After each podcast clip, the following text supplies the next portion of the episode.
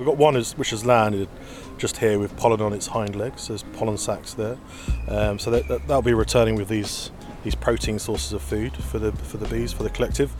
Um, but yeah, I mean they're foraging really well. Like I said, it's, it's a really nice bright spell of the day, so they probably are bringing back food.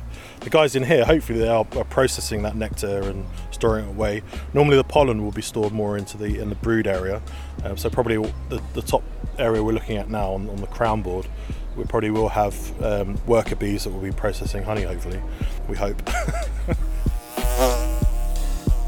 BSI presents The Standard Show, the podcast that brings you the stories behind the standards with Matthew Childs and Cindy Parakill.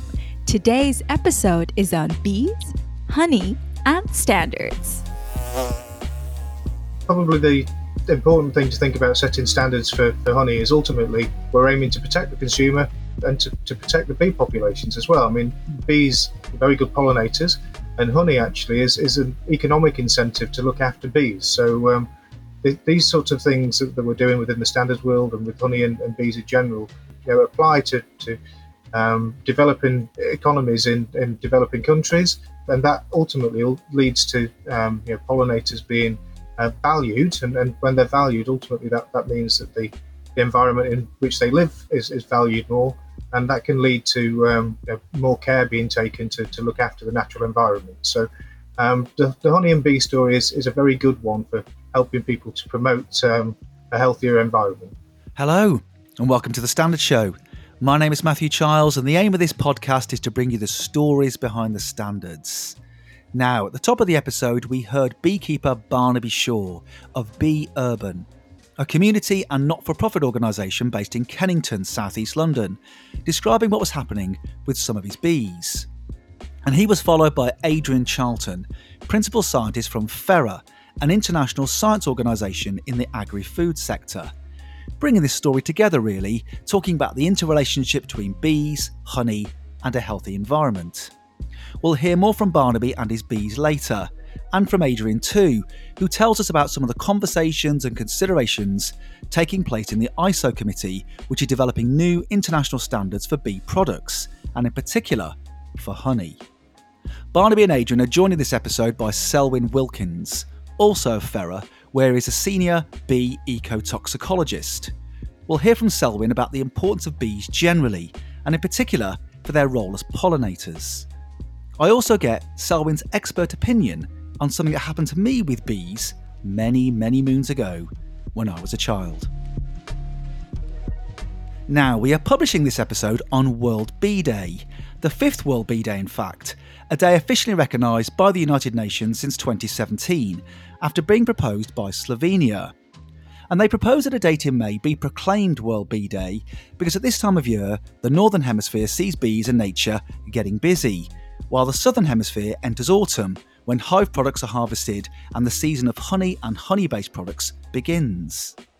But they propose 20th of May in particular because it's the birth date of Anton Jansa, a Slovenian beekeeper and a pioneer of modern beekeeping. Educated as a painter, Jansa was employed as a teacher of apiculture, the scientific method of rearing honeybees, at the Habsburg court in Vienna. In beekeeping, he is noted for changing the size and shape of hives to a form where they can be stacked together like blocks. And as a painter, he also decorated the front of his hives with paintings. In his book, A Full Guide to Beekeeping, written way back in 1775, he wrote Among all God's beings, there are none so hard working and useful to man, with so little attention needed for its keep, as a bee. Before we get busy with this episode, a reminder that here on The Standard Show, we really get a buzz from your feedback. Please rate and review us wherever you get your podcasts, especially if you listen to us on Apple Podcasts or Spotify. Find and follow us on Twitter at Standard Show and on Instagram at The Standard Show. And check out the show notes for all of the ways to get in touch. Unbelievable. Surprisingly smelly feet. Scientists from the University of Bristol in the UK have discovered that bumblebees have the ability to use their smelly footprints to distinguish between their own scent, the scent of a relative, and the scent of a stranger. This is clever because it means that they can improve their success in finding food and avoiding flowers that have already been visited. So, Selwyn Wilkins is Senior Bee Ecotoxicologist in the Centre for Chemical Safety and Stewardship at FERA and has 30 years of experience in all aspects of apiculture. For over 20 years, he worked within the UK National Bee Unit, where he specialised in honeybee management and disease recognition, diagnosis, and control. I spoke to Selwyn about just how important bees are to us and for the environment, and the challenges they face from things like intensive agriculture, pesticides, and other plant protection products. But I started by telling him a story. Now, Selwyn, I, wonder, I want to start by telling you a story about something that happened to me when I was a kid. So, when I was about 10 or 11 years old, I had this rather amazing experience. So, I was on my way back from playing football at the park with my friends and walking back to my mum and dad's house. Now, I grew up on a, a small estate surrounded by farms and fields. And I got to the end of, of our road, and there's a, there's a field at the bottom. And at this point, I managed to lose control of the ball I was dribbling, and it dropped underneath a hedge. So I went after it, you know, ducked down, scrabbling around, and whilst grabbing for the ball, I heard what I can only describe as sort of a low droning sound or a rumble coming from what sounded like the end of the field. Now, at that point, I had no idea what it was. So I quickly grabbed the ball, and popped my head up to have a look, and the sound was getting much, much louder now. And my eyes met with what looked like a really low cloud, you know, really dark and pretty big, and heading for me at quite a speed. It's probably about 50 meters away from me now. And at this point, I was beginning to realize or get an inkling really for what it might be. So I ducked down underneath the hedge and waited for it to pass overhead. And I sat back and had a fantastic view and just watching it in awe at this enormous swarm of bees, which must have been around, I don't know, five meters by three meters that was going over my head. And the noise, wow, actually quite something. So I watched this swarm make its way over the rooftops at the other end of the road and sort of continue on its way. And now there was no one else with me that day. But since that day, I've never met anyone, anyone else who's gone through the same thing. So it felt to me as if I'd experienced something really quite special. So the first thing I want to ask you is, what was going on there? Well, it sounds like you've encountered a swarm. So uh, a swarm is sort of the, the honeybee's way of uh, expanding. So what happens is you'll have a, a colony of bees. Uh, they have a queen in there, and she produces queen substance uh, lots of bees will either lick her or touch her, and they pick up this queen pheromone, and then it's passed from bee to bee to bee through the hive. But it breaks down after about 20 minutes or so, and um, when the hive gets too big, it starts to break down before all the bees can pick up this queen pheromone, and that sort of triggers various things, and they'll they'll, they'll start to develop uh, or start to build swarm cells. Um, so which is a, a, queen cell. They'll build build queen cells, and then the queen will lay eggs in the queen cell, this will be fed royal jelly, turn into a queen, um, and just before it's hatched over, uh, sorry, just before it's capped over, um, the the old queen and all the flying bees from the hive. So you have house bees and flying bees, um, but, but about half of the colony will whiz out of the hive, taking the queen with them, and they will go off and they will look for a new uh, a new place to set up a new colony. So what happens is they they'll, they'll all pour out of the hive in their in their thousands, swirl about, and then they gather, and then they'll set off in one direction, and uh, they may they'll, they'll eventually settle somewhere, and but then they send out little scouts go out and they start looking for a new house, and they come back and tell the others where that they think, oh, this will be a good place to go, this will be a good place to go, um, and then the more bees that say this is a good place to go, then and they'll all follow, move, may move off and, and, and settle somewhere else and set up shop. So wow, so that was half, probably half a colony then. So half a colony have left. And have I remembered it right? Is it you know four or five meters across? Would that would that be right? That's fine. Yeah, that, yeah. I mean, when they swarm, they'll come out and they, are, you know, if you're standing in the apiary when the, when a colony starts to swarm, they all start swirling about, and buzzing. It's, it, it is really quite impressive to see. And how many bees would that have been for half a colony? Gosh, I mean, uh, a colony will be something at the height of the season. They can be something between 20 to 80,000, 80,000 bees. Goodness me! Um, I so, suppose, yeah, talking, and- talking a lot of bees. Yeah, I mean, and, and is it is it rare? I mean, was I pretty privileged to have witnessed this? Would you know? It's I mean, I've never seen it again. As I say, I've never spoken to anybody else who's ever seen it. Was it a rare thing that I saw? I mean, I, uh, if you're a beekeeper, probably not. You should manage your bees and try and reduce the amount of swarming. Um, but it's just, I think it's a case of being in the right place at the right time. Um, I'm guessing not many people have seen it. So, Selwyn I want to come back. I want to come back to honeybees and honey, but generally, you know, the big question, I suppose: Why are bees important to us? Bees perform a whole host of uh, what's called ecosystem services. Um, so they are hugely important for pollination of uh, a, a vast percentage of crops um, and wild plants. So I think uh, the, the the statistic is I think something like uh, every third mouthful of food is produced uh, relies on pollination by insects. Now that's not all bees, um, but they play a, a, major role in it. Not just honeybees, um, as I mentioned, but but the, the solitary bees and the bumblebees all play a massive role in pollination of both crops and wild plants. Uh, they all have their um, different advantages. So uh, some of the the solitary bees are way more efficient at pollinating plants. So uh, you need less visits from solitary bees in orchards, for example, uh, than you would need from honeybees in an orchard to pollinate them. They're, they're, they're more efficient. Uh, and then bumblebees can work at much lower temperatures than honeybees can. So on, on maybe those colder colder days, uh, the bumblebees will be out working, but you may not see honeybees.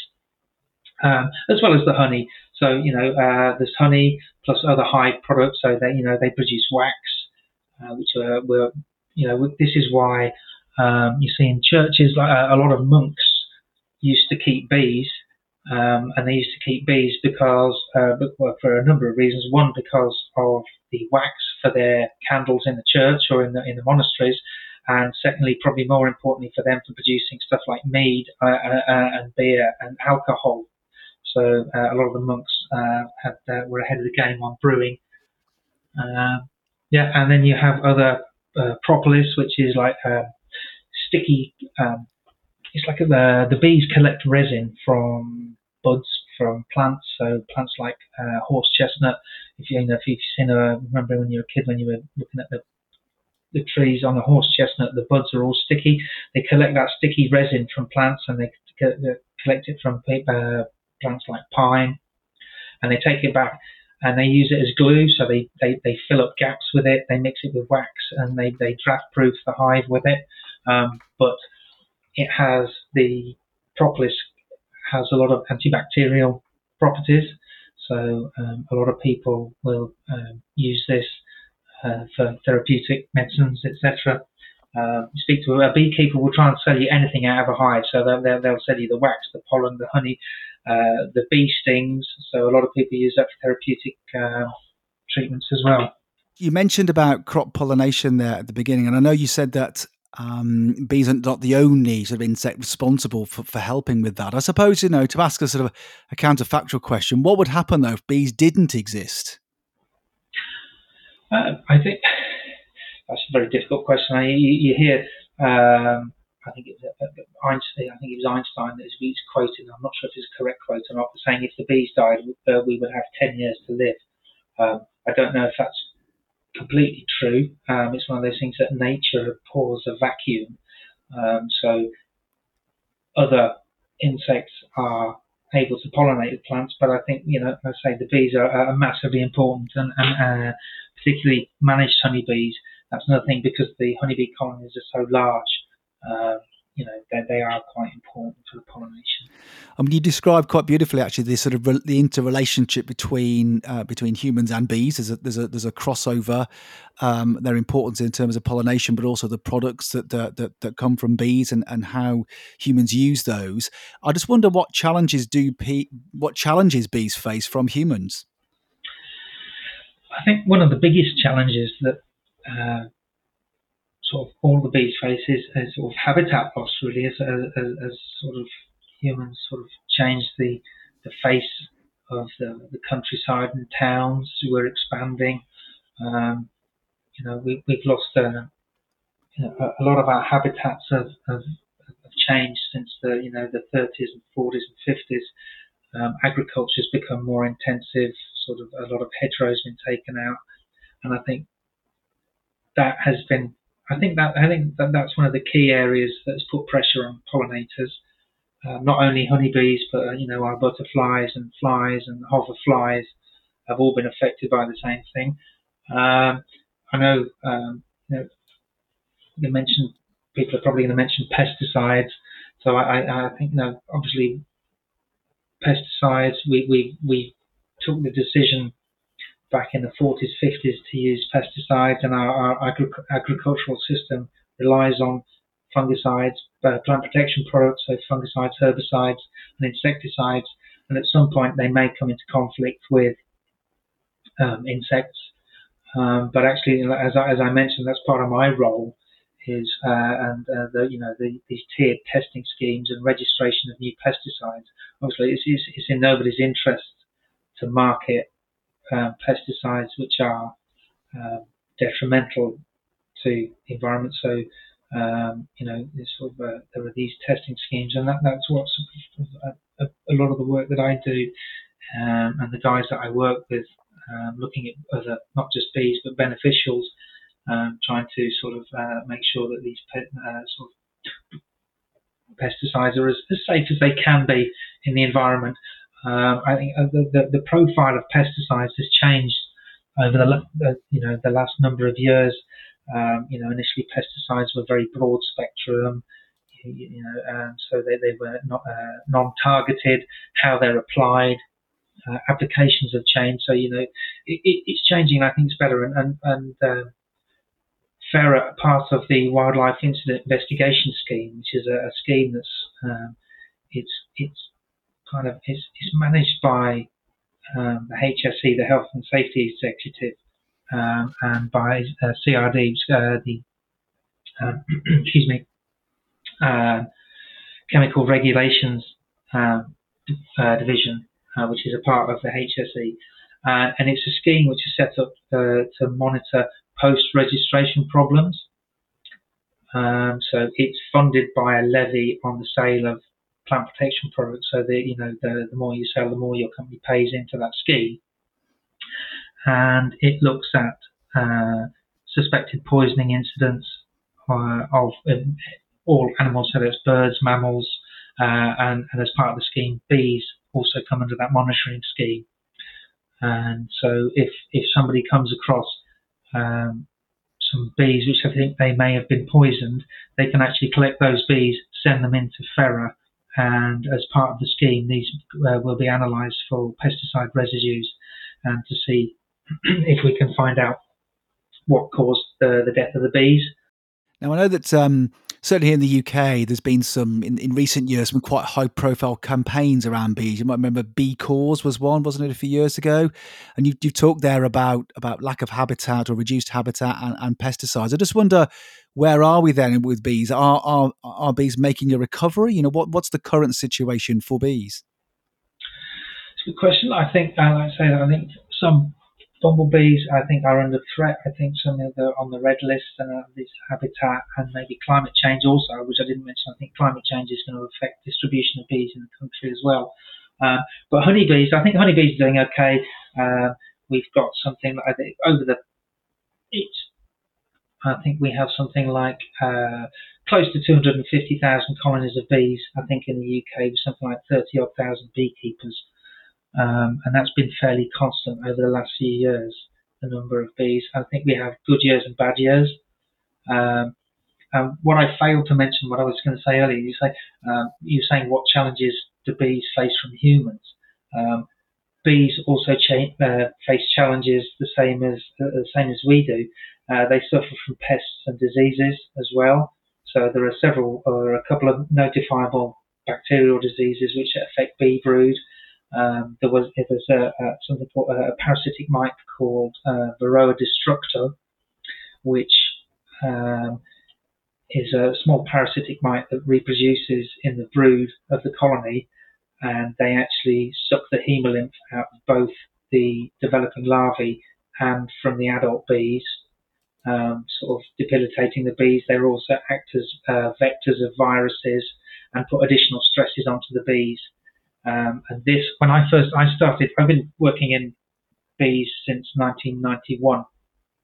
Um, and when I started, we didn't have Varroa in the UK, and you could do you, something what you could call let alone beekeeping. So if you had a colony of bees at your bottom of your garden, if you if you looked after them, you fed them, uh, and uh, make sure they didn't get any foul brood, then you would, you know, come the next year, you'd have a colony of bees at the bottom of your garden, and they, would be quite happy. Thank you very much. But in 1992, um, we were we were looking for it uh, as a, as an invasive. We'd been screening for it, and in 1992 we actually found uh, that Varroa had made its way into the UK. Whether that was through um, uh, illegal imports or um, we'll we'll never know how it got into the country, um, but uh, it's now sort of widespread, uh, and there's not a colony of bees on the mainland that doesn't have Varroa um, and you have to manage that. If you don't manage it, your colony will die out. Most beekeepers in the UK are what we've called hobbyist beekeepers. So I think the most, uh, the average number of hives that the beekeepers manage in the UK is somewhere I think between one and five. Um, we do have um, what we what, what are called bee farmers, uh, commercial beekeepers in the UK. Um, there are several uh, beekeepers who have uh, well over a thousand colonies and manage well over a thousand colonies uh, and, and, make a very good living from beekeeping. But the majority of beekeeping in the UK is, uh, I would say, hobbyist beekeepers have maybe one to five um, and either produce honey for themselves. A lot of them will sell honey across the garden gate um, or maybe sell it to, in, within honey cooperatives.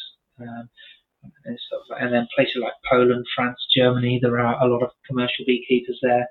In, in the States, uh, it's done on a massively commercial scale. You'll see huge lorries with uh, bees stacked on pallets, stacked on uh, uh articulated lorries, and they move. Uh, for example, uh, the almond harvest in, in, in, in California, where the almond trees rely on honeybees for their pollination. So beekeepers will drive across the states and they move as crops flower across the states. They move them. It's, it's, it's uh, on an, uh, an, industrial scale. It's very different to UK beekeeping. So, given you given you've been working in, the, in this field since since 1991, here, what still motivates you to, to work with bees? It's good fun. Uh, I, there's nothing I found it was bizarre. I, I, I, don't do as much hands-on beekeeping as I used to. I do a lot of stuff in the lab, um, but there's nothing quite as satisfying as going out and, and, doing some beekeeping, some hands-on beekeeping. You're in the colony. It can be quite therapeutic. Um, if, if it's a you know nice, it's not too hot. It has to be not too hot, and the bees have to be nice temperament.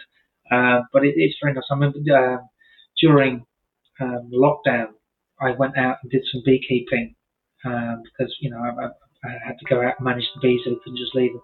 And it was the first time I'd properly been out for a while and outside, and, and it was it was just so nice on my own in the middle of the countryside, just me and the bees. Uh, it's brilliant.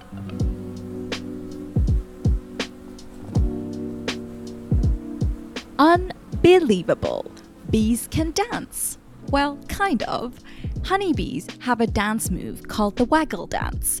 It's not actually a real dance move, but instead, it's a really smart way for honeybees to communicate between themselves to tell their nestmates where to go and find the best source of food.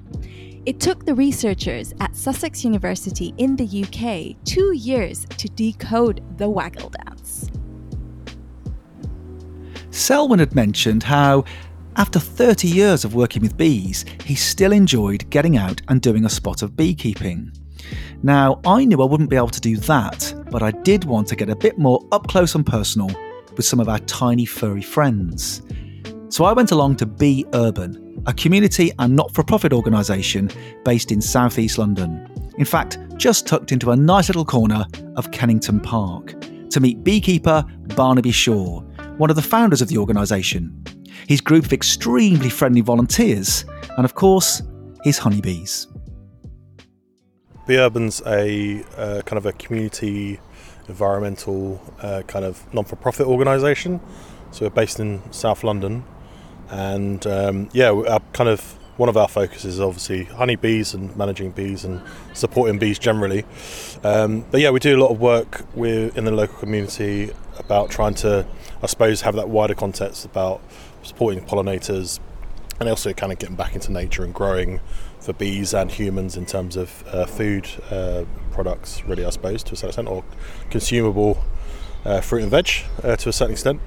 Uh, so yeah, we, we do kind of lots of volunteering with local residents who come and get involved, and we've run over the years like uh, worked with tenants and resident associations to kind of do kind of those kind of endeavours. Um, and then yeah, we have quite a few uh, apiary spaces around London as well. So got, we have a few in a, a few parks in Lambeth um, and a few other areas uh, around London.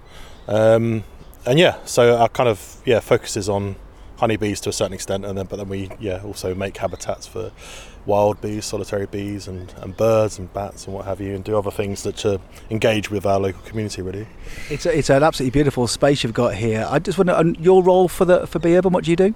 With others, uh, kind of started up really, I suppose, and kind of uh, as the main I suppose driving force uh, behind it to a certain extent. So I, I, kind of lead on the beekeeping side of things, and then um, yeah, try to push coax uh, Bee Urban in a certain uh, way, I suppose, to a certain extent. Yeah. And tell me about tell me about the, the hives you've got. How many hives do you have? We've, we've got quite a few more hives at the moment. So I think we had like nine hives go through the winter. Um, but yeah, we've had a we've had some interesting start to the season in the sense of we've had quite a few of these hives come through the winter, very well populated, and we've been trying to manage swarming. So we've had a quite I kind of chuckle a bit because we've been trying to manage swarming, and at this apiary, it's first time in my 16 years beekeeping we've had probably five swarms from this apiary alone. So I think we had a few cast swarms um, and um, main swarms as well. So we've been capturing these swarms and putting them back into nuc boxes, which is not the ideal scenario of, of, making up new stocks and groups. But is this the swarming? Is this where they're trying to leave, trying to leave the hive? Yeah, so it's where they. It's kind of for honeybees. It's kind of natural propagation, or where, where they divide and split and make a new entity.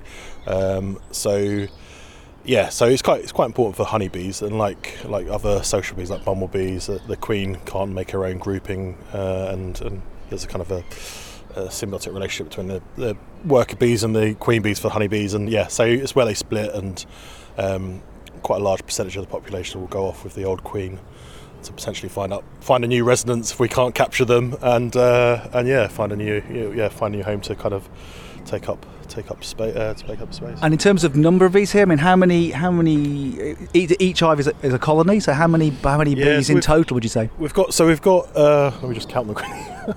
uh, we've got six kind of main hives, and then we've got we have got quite a few nucleus hives at the moment. So this is the swarm um, hives that we place and introduce swarms if they're not so big uh, into initially, and then as we grow them on, we monitor them we then might put them into a new hive if we're wanting to keep that. So we've got, I think we've got uh, probably a similar number, if not more, um, nuc box, nu- nucleus boxes or nucleus boxes. Yeah, we would call them really. So yeah, it's probably eight nucleus boxes at the moment. So we've yeah, so we've either captured swarms or we've tried to divide them to split them to, to kind of slow that, that process down. Um, but yeah, we're, we're kind of like swarming seasons probably kind of from, from April through to kind of midsummer and yeah, that's kind of one of the roles that we, we, we find ourselves doing is trying to manage that earlier in the season.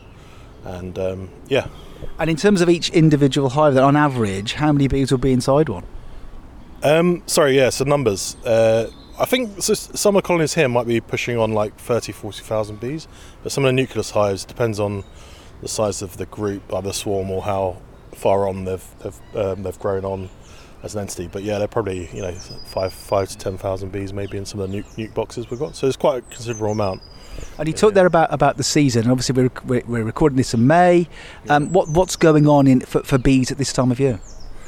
So we we kind of have what we call um, uh, kind of spring build up, if you like. So it's where we have population growth. So normally through the winter months, the honeybee groupings, the populations kind of contract a bit, so the numbers kind of uh, kind of shrink to a certain extent, and then we have this spring build up, um, and that's what we're trying to. Earlier in the kind of late uh, late winter, early spring, we're trying to encourage that build up, and now we're just trying to allow them to expand naturally.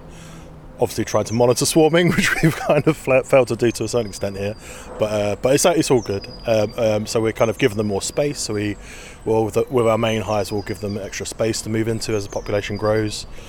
Um, it's been a really good start to the season for us. I think generally, I don't know how if that's all the case. You know, for, for lots of beekeepers, I think I think on whole it probably has been. It's been, re- been really mild winter, quite a warm start, um, and yeah, they're, they're, actually bringing quite a lot of honey. So we actually have been harvesting. So yeah, we have been harvesting honey, which is very early for us, and it's the first time we've harvested this early in years. I don't, I don't, I don't recall the last time we've harvested in really early spring. And how, So, yeah. how much honey would you be producing each year?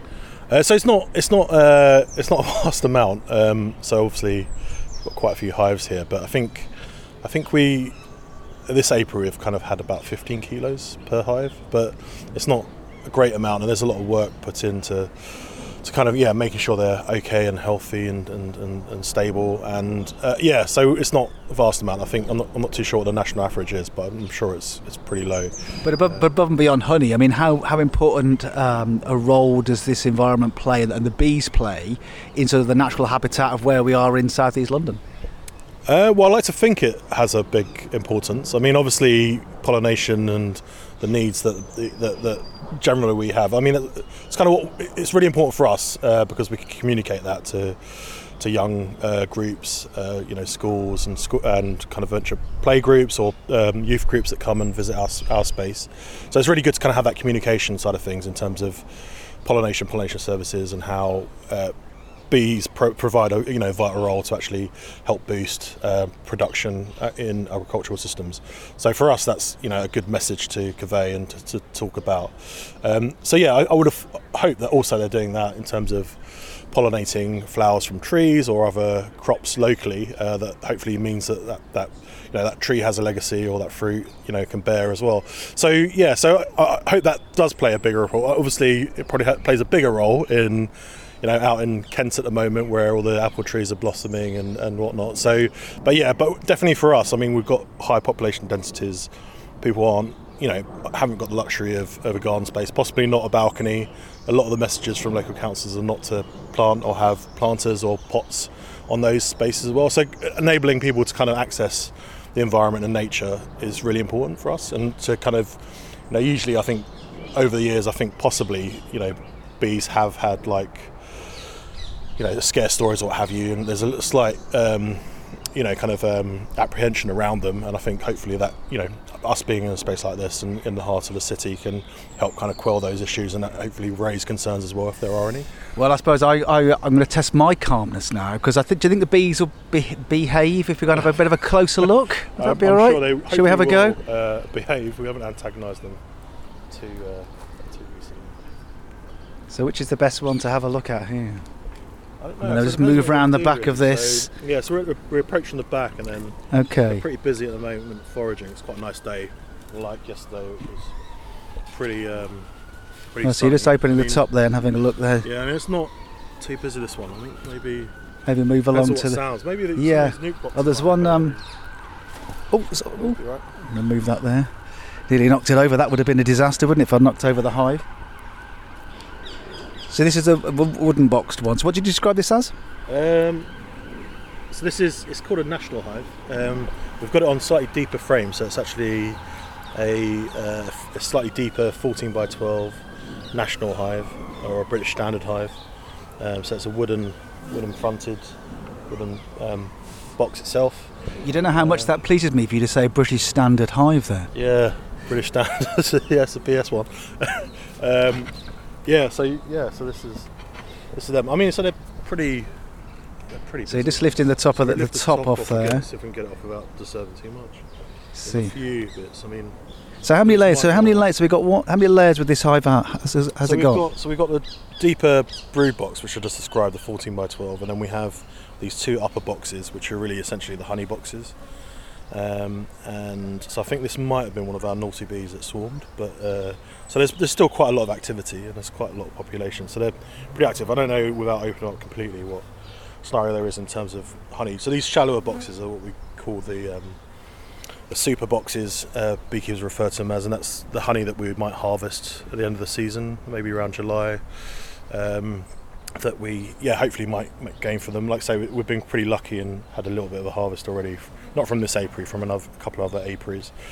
Um, but yeah, so we've got two supers on, so we might have some honey in here. I think there probably is in, in, in partially on one because we've, we've given them extra room to expand. I've got to, to say that we look, I'm looking at the top of the, the, this beehive, and there are quite a lot of bees in front of me here. And also, we've obviously caused a bit of disturbance because they're now completely surrounding me. So I'm doing okay at the moment. I mean, describe what the, what these bees are doing on top here. Uh, well, I think we've just opened them up, so they're just kind of coming up to these kind of open spaces. We've got one is, which has landed just here with pollen on its hind legs. There's pollen sacs there, um, so that, that, that'll be returning with these these protein sources of food for the for the bees for the collective. Um, but yeah, I mean they're foraging really well. Like I said, it's, it's a really nice bright spell of the day, so they probably are bringing back food. The guys in here, hopefully, they are, are processing that nectar and storing it away. Normally, the pollen will be stored more into the in the brood area, um, so probably the, the top area we're looking at now on, on the crown board, we probably will have um, worker bees that will be processing honey. Hopefully, um, we hope. And the, the, the queen, where would the queen be in this in this hive? So she will be in that lower box, that brood box. So I think for like European honeybees, you will have a lower, deeper brood box where the queen will be living. Um, always the entrance, which is kind of is open all year round, will be at the base of the brood box. And then, yeah, like I say, as we as we go through the season, we'll add these shallower upper boxes that that provide hopefully space for them to expand into. But hopefully, if we're lucky enough, might have some honey yield uh, that we can remove away. So the, the box, there will be hopefully honey in that in that area, which should sustain them through the winter months. So that's something again we monitor as we go through the course of the season. Usually, kind of late summer, we want, to see more honey in that brood box, uh, and that, that usually will be the case. Uh, but that's something we, we monitor when we're when we're inspecting them. Just that a bee has landed on my hand now, so I'm just feeling very, very conscious of it. The um, just how much work is involved it? Sort of, is this a day, a, daily basis in terms of looking after the bee? Do, do things have to be done every day? Uh, no, I think so. If you know, if you're a hobbyist beekeeper, um, you, you, you know, you're really going to check a hive maybe once a week, and that's kind of to try and synchronise your inspections with uh, swarming. Uh, there's also other things we're monitoring. Food we've just spoken about, and that's that's something we do try and monitor, make sure that there's food within the hive, and, and that, again. Depending on the time of the year, uh, that they've got food to, to survive through the winter. Uh, we're checking for uh, pests and diseases, which is quite a big thing, especially in you know, kind of urban areas where there's quite, a, you know, quite a density of, of, of beekeepers around. Um, so that's something we monitor and look for. Um, and then we, you know, we're, we're looking to see that all's normal within the hive in the sense of there's a queen bee and she's laying properly, uh, and we're checking always that the bee have, bees have space, and it's quite important this time of year for that. So, um, yeah. Um, so yeah, during as we go into the winter months, we kind of will reduce the the uh, internal capacity. So we'll start removing these honey boxes, and we don't tend to keep as many on through the winter months. So again, they've got haven't got as much volume in terms of space inside the hive to warm, and they can hopefully huddle and be a bit bit warmer as a collective, uh, yeah, and a cluster. Um, Now, just what I'd say actually, we are I'm surrounded here by the bees, and they are, they are swirling around me and landing on my head, landing on my hands, but they're they're quite quiet. So I expected it to be a lot noisy. Is that when they make more noise? Is that when they're a bit more disturbed? Is this a normal? This is the the lack of sound. Is that normal? Um, this is quite normal, yeah. I mean, so I don't. So I think like so it's, it's afternoon sun. The clouds clouds just cover up some a little bit. So I don't think they're foraging in vast numbers. I think certainly we've had these swarms that I've mentioned already. They're a little bit noisier, and they tend to fly more localized as well to orientate and gather, and they kind of move like a, a large collective when they're swarming. So I think when they're on a mission just to forage, they're kind of in and out straight away, and it's not as busy unless you know have a cold spell of the day and it goes really warm and bright and they rush out. Um, sometimes you might hear them buzz a bit more, but this is quite a a low pitched kind of buzz that is quite normal, yeah, for for foraging activity. Yeah, I would say.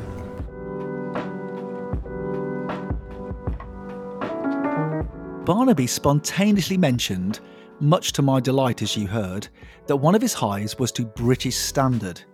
He was referring there to BS 1300, first issued in 1946. And it's on the issue of standards, though not for hives, but for bee products, that I spoke to Adrian Charlton, principal scientist at Fera, and an expert in the contaminants and allergens that threaten a sustainable food supply chain. He is also chair of the UK Bee Product Standards Committee for BSI and also involved in the Food Assurance Kite Mark. I spoke to him about the relatively new international standards being developed for bee products, and in particular for honey. But I started by asking him about his standards journey. It's quite an interesting story. I, have um, got a background in protein biochemistry, and um, we, we're interested in more sustainable um, sources of protein. And, and one of the areas that we're, we're looking at um, to, to introduce sustainable protein into into food and, and particularly into animal feed is, inse- is insect derived protein. So protein from from farmed insects. Um, and at the time, we were we were looking at that very closely, um, and we needed some we needed some help with um, with setting the industry up and, and getting um, the regulators engaged well. And one of the things that was missing across the whole of the insect space was was a standard. Um, you know, this is a, a, new new industry, and so on, on that basis, we, we approached um, the British Standards Institution (BSI) um, to help us with, with that, and that's that's an ongoing piece of work. But it, it also turned out that we got lots of other common interests. So we're, we're working together with um, with BSI to look at standards for, for honey, for example, and for, for some of the more novel um, protein sources, so things like cultivated meat, we're heavily involved with with that as well now. So um, it was a particular problem that we, we were facing at the time, but um, it's resulted in a, um, you know, a long term collaboration between BOA and, and, BSI. Now, actually, we were we were talking uh, before we started recording this, Adrian, weren't we? Your part of your journey involves uh, Sheffield in, in South Yorkshire. We discovered a, a personal connection uh, with the Steel City because we were both postgraduates uh, living in Sheffield and studying at the same five year period within probably within sort of 500 meters of each other. Should we say um, maybe some time ago rather than give the precise dates for that? Oh yeah, I certainly don't think I'd, I'd like to give my age away these days, but um, yeah, that, that's true. we were wondering, wouldn't we? we were wondering whether we'd probably, you know, drunk in the same pubs um, on West Street during that time, the Hallamshire Hotel and places like that, you know, watching footy at the same time, but without realising. I just wonder if you ever you ever get back to Sheffield at all. Yeah, occasionally. So um, I'm originally from South Yorkshire, in that area, so I do go back to, to visit family and friends occasionally. And it's changed a lot. I think um, a lot of the roadworks have disappeared since we were there. They were building the tram at the time when we were down there, so that probably dates us both. It does, yes. They, they, they. It felt like they were working on the tram forever, and then as soon as they finished it, I, uh, I left. So uh, I suffered all of that disruption, but never benefited from the superb tram system that Sheffield now has. Um, Adrian, you were talking there about the relationship with BSI. I just want to explore your your role as a standards maker. How are you involved in standards at the moment? So on, on several different levels, um, I, I sit on various different committees. Um, a lot of those relate to, to honey and to and to bees and that sort of thing. So um, I actually chair the UK Bee Standards Committee um, and that or Bee, Bee Products Committee, um, which is involved for taking a, a, UK position into international organisations such as um, the International Standards Organisation or ISO as we know them. Um, so I represent as, as a national expert on, on an ISO committee for uh, for bees and, and honey um, the, the, the, opinion of the, of the UK. Um, but I'm, I'm, also involved in various other um, committees and, and decision making processes. So we work with the European standards body, which is known as CEN, um, and we also are involved with organisations such as Codex um, to help, particularly around alternative proteins, to help to give a, um, a clearer view of what the UK position is the, with these emerging technologies. Now, I want to come back to some of those standards and that committee work that you do, but just to sort of kick us off here, what do we mean by bee and honey products? What are we talking about here? So the the, the main thing is um, that comes from from um, farming bees is honey, um, but there are other things. There's something called propolis, which is another bee product, and obviously things like beeswax and honeycomb. Um, we, we we see come out of beehives that have um, you know, much bigger markets outside of the UK. So things such as royal jelly, um, which is uh, one of the higher quality products that comes out of the beehive, um, has a very big market in, in China. And it's not a huge thing for us in the UK. So this is why international cooperation is required because we need to, to work together with people who have interests in, in all aspects of, um, of bee management. And, ultimately, you know, if we, if we can manage the products that, and the um, safety of those products, we're, we're, helping to manage the bees themselves. And that's the other aspect really. It's to manage the, the bee health, and we've, we've seen um, issues with with um, pollinators um, declining, and that that would um, ultimately lead to a, a shortage of, of food um, if, if the, the, fields are not pollinated.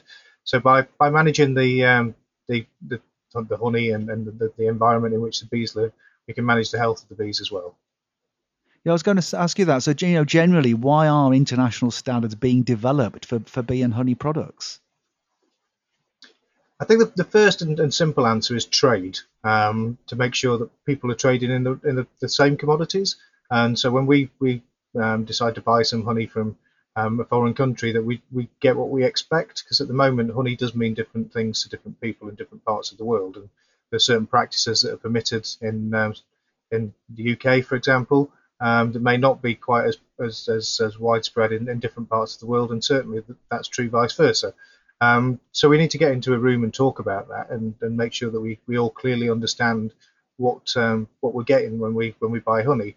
Now that that ultimately allows the consumer to have confidence that what they're buying off the shelf is what they expect. But um, in reality, the implementation of the standards is, is at the level of trade to make sure that any buying organisation knows what they're getting, um, and then when they pack the honey and it goes on the shelves, that um, we can have confidence in that in our supply chain. Now you just mentioned there about honey meaning different things, different people. So is there is there some controversy then over what, what sort of the definition of honey? There, there is. There are certain practices that are permitted in different parts of the world. So it's common practice in the United States, for example, to filter out the pollen from honey, um, but that isn't permitted within Europe. Um, and there are, there are good reasons to want to do that. You know, um, allergies and that sort of thing being one of the major major motivators for, for filtering the, the honey. Um, but it's yeah, there, there are other practices as well, such as um, bee feeding is a big big thing. So in the winter we have to feed bees to keep them alive, and that's more acceptable, I guess, during the winter periods than it is when the nectar's flowing. So um, again, we, we, we have to keep a close eye on who's doing doing what to make sure that the, the honey doesn't become contaminated with winter feed, which is generally sugar, that sort of thing. Um, and there, there, are issues as well around how we can uh, process the honey um, you know, how it can be filtered and, and, and, that sort of thing, and also looking at things like moisture content in honey, how we can control that. So that there's lots of very technical things that need need um, a description to, to, to, allow us to understand what it is that, that's been done to a particular jar of honey, depending on um, you know, where you bought it. And I think it would be very difficult to, to standardize a jar of honey, but it's not so difficult to standardize the processes associated with that. Um, you've got to remember that honey is a, a natural product, and know, the bees will have foraged on different plants and different flowers, um, depending on, on where the honey comes from. So we're always going to have that local feel to a jar of honey, but um, what, what we need to agree at an international level um, is what permitted practices are, and, and when there are a range of different permitted practices, which, which ones have been applied. So, in a sense, honey is honey and the bees produce it, but turning it into a product that can be sold, that's where there are areas that need to be resolved in terms of, you know, it could maybe controversial areas or, or issues around how that honey becomes then a food product? I think it's along the whole chain actually, from um, beekeeping practices such as winter feeding, as I've mentioned, through to um, as, I, as I mentioned, blending and, and moisture reduction and, and, what needs to happen to get the, the, the honey to um, you know in, into the into the jar. Heating is another issue as well. You know, you, you can heat honey, but not not too much. So it's about controlling the practices along the whole chain. Now, before I ask you about the particular standards that are in, in development, is this a particularly new area of work? You know, are um, in terms of international standards, is, is a new area of work for, for standards makers to get together and agree good practice around bee products? Um, I think we've been working on it for about three years now, so it, it's relatively new.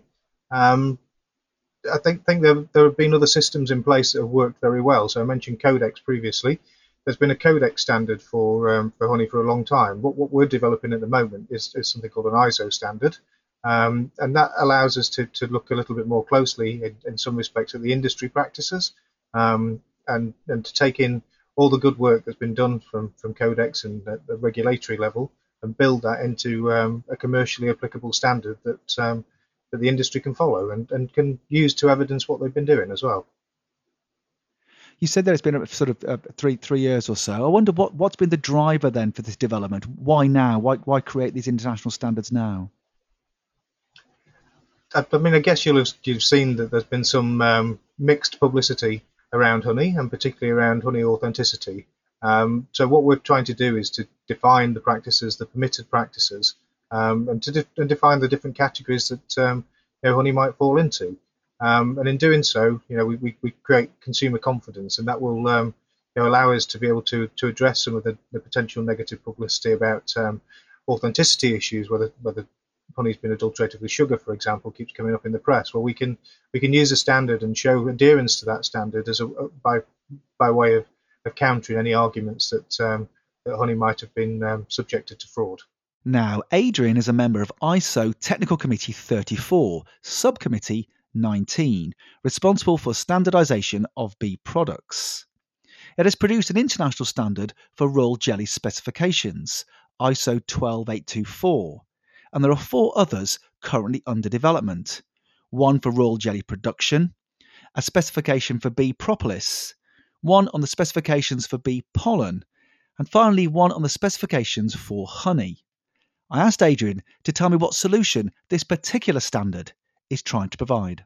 I mean, the standards for the international honey community, really, um, and the solution it's trying to provide is, is harmonisation um, and, and agreement across the world over what what are permitted practices. So um, even within Europe, the regulations differ. It's not entirely harmonised for, for honey production. There, there, are slightly different rules in Germany, for example, compared to the UK. And if you go internationally, then the, rule, the rules change quite a lot. So um, what we need is a, is a common a common rule book that can be shared internationally, so that we can trade with all parts of the world and know what we're getting. The standard itself then is, is currently in development? That's right, yes. And in terms of then, so the, the change that you're looking to, to generate from this when it is being used by organisations, you know, what sort of impact are you hoping for it to have? I think it will um, it will allow people to, to trade more freely um, in honey and, and be able to, to buy with confidence. So we, we, we source honey from all over the world. Very little of the honey that we eat in the UK is actually from the UK. Um, it's sourced from, from, from Asia and from various different parts of Europe and, and even from, from um, the Americas as well. But what we what we want to know is that um, a honey that that we buy will will meet um, the standards that are expected, and and that if the ISO standard is, is developed correctly, that's the opportunity really to be able to to ask our trading partners to, to demonstrate that they produced um, the product to, to the standard that's been internationally agreed. And that means we, we know that we can buy with confidence. Um, and that ultimately that means that, that, consumers will get what they um, what they expect, which is a product that naturally um, from from bees um, and and you know doesn't contain any of the things that, that might contaminate it, so things like pesticides and antibiotics and that sort of thing. Um, so ultimately, the, the, standard will provide consumer confidence, um, but that's through providing um, clear definition or specification um, that we can use when, when purchasing honey internationally. So a relatively new area of, of international standards work, and, and you know normally when a, a new a new sort of new work is, program is being put together, you know defining your terms is a is a really important part of that. I just wonder, you know, taking us inside the committee, have there been any areas of particular contention, maybe, or sort of uh, you know robust discussion about any of any of the terms that are being used in the development of this standard? Yeah, they have. I mean, that's one of the reasons for coming together as a committee to, to actually thrash out the details, and it is a, a very detailed piece of work.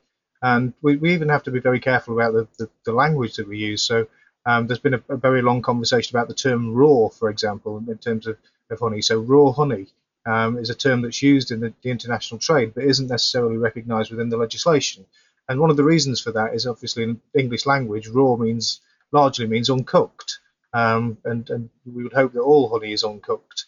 Um, so we've had to really finely define what we mean by, by the term raw within the within the committee, and, and then decide if that's an appropriate term to attach to honey, um, which is an ongoing conversation.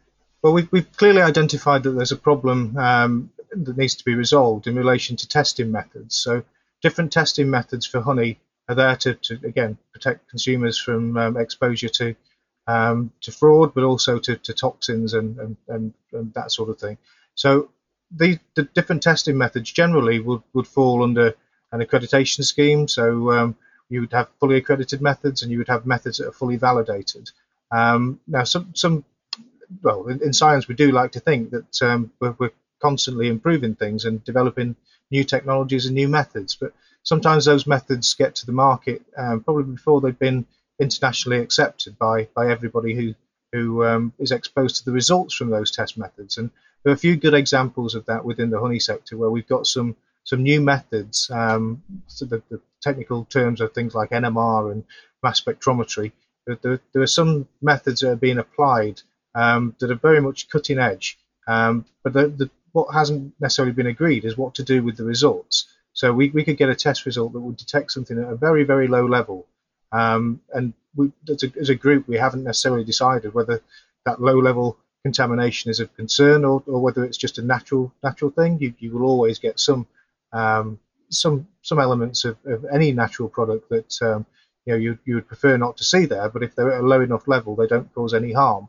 So we, we need to have a, a conversation as a committee, and we are having a conversation as, a committee as to how low is low, um, and, and set those bars so that when these new testing methods are applied, that we're not overly concerned with things that have been there for, for years and we just couldn't see them before. Um, we can we can now start to see things more more clearly because the technology's moved on. So, in terms of the, the committee's work, then you know what's next really in, in its in its work program. So we've, we've recently set up two additional groups um, to look at specific aspects of um, the honey standard in particular. Um, and as you'll, you'll, appreciate from what, what we've discussed here, that one of them is around analytical methods. So there's a, there's a group um, of specialists um, that are, are, putting together an opinion on the state of the art um, methods that, that, are being applied to honey. So that's a supplementary piece of work that will feed into the honey standard ultimately, um, but also will be applicable to the other other products within the um, within the group. So propolis and and royal jelly in particular will benefit from the work that we're doing on analytical methods. And the second piece of work is around nomenclature. So you, again, you've, you've, heard the example that I've given. We're, we're actually having to re, redefine the dictionary to some extent to, to apply it specifically to honey, because there are some technical terms in, in the honey industry that um, you wouldn't be able to find if you if you tried to look them up in, in the Oxford English, English Dictionary. That they're, they're terms that, that apply within a specific um, a specific sector. So we need to clearly define what those terms means, so that when somebody picks a standard up and they read a, a technical term, that they understand what that means.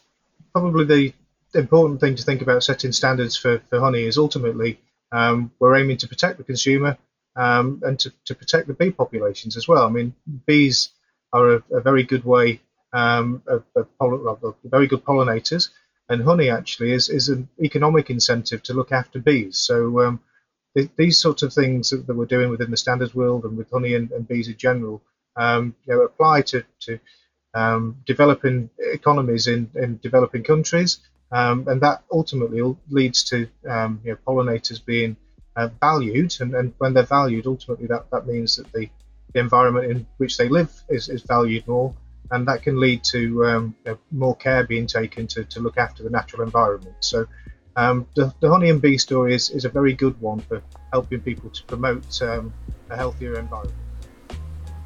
Unbelievable! From Earth to the Moon. The distance each bee flies in its life is astonishing. Forager bees, for example, can fly about 5 kilometers for food, though an average distance would be around 1.5 kilometers from the hive. But that means a strong colony of bees flies the equivalent distance from Earth to the moon every day. They are fast too the normal top speed of a worker would be about 21 to 28 kilometers per hour when flying to a food source, and about 17 kilometers per hour when returning with nectar, pollen, propolis, or water. Speedy bees. Our thanks to Adrian Charlton and Selwyn Wilkins from Fera for speaking to us for this episode, and to Tim Webb, who leads the BSI Sustainable Standards Network for his suggestions and support. And thanks also to Barnaby Shaw and the wonderfully friendly volunteers at Bee Urban in Kennington, southeast London, for allowing me to meet their honeybees and for sitting me down with a cup of tea and biscuit as soon as I arrived. They made me feel very welcome. You can find out more about their work at Bee Urban London on Twitter, and you can also find them on Facebook and on Instagram. And finally, thanks to the World Wildlife Foundation for our unbelievables. Before I buzz off, I'll leave you with one more. The average beehive produces about 11 kilograms of honey during a season. That's the equivalent of about 24 jars. which means between them, the bees fly around 88,000 kilometres to help make just half a kilo. Truly unbelievable. You have been listening to an episode of The Standard Show with Matthew Childs and Cindy Parokkil. Subscribe to us now wherever you get your podcasts. You just heard a stripped media production.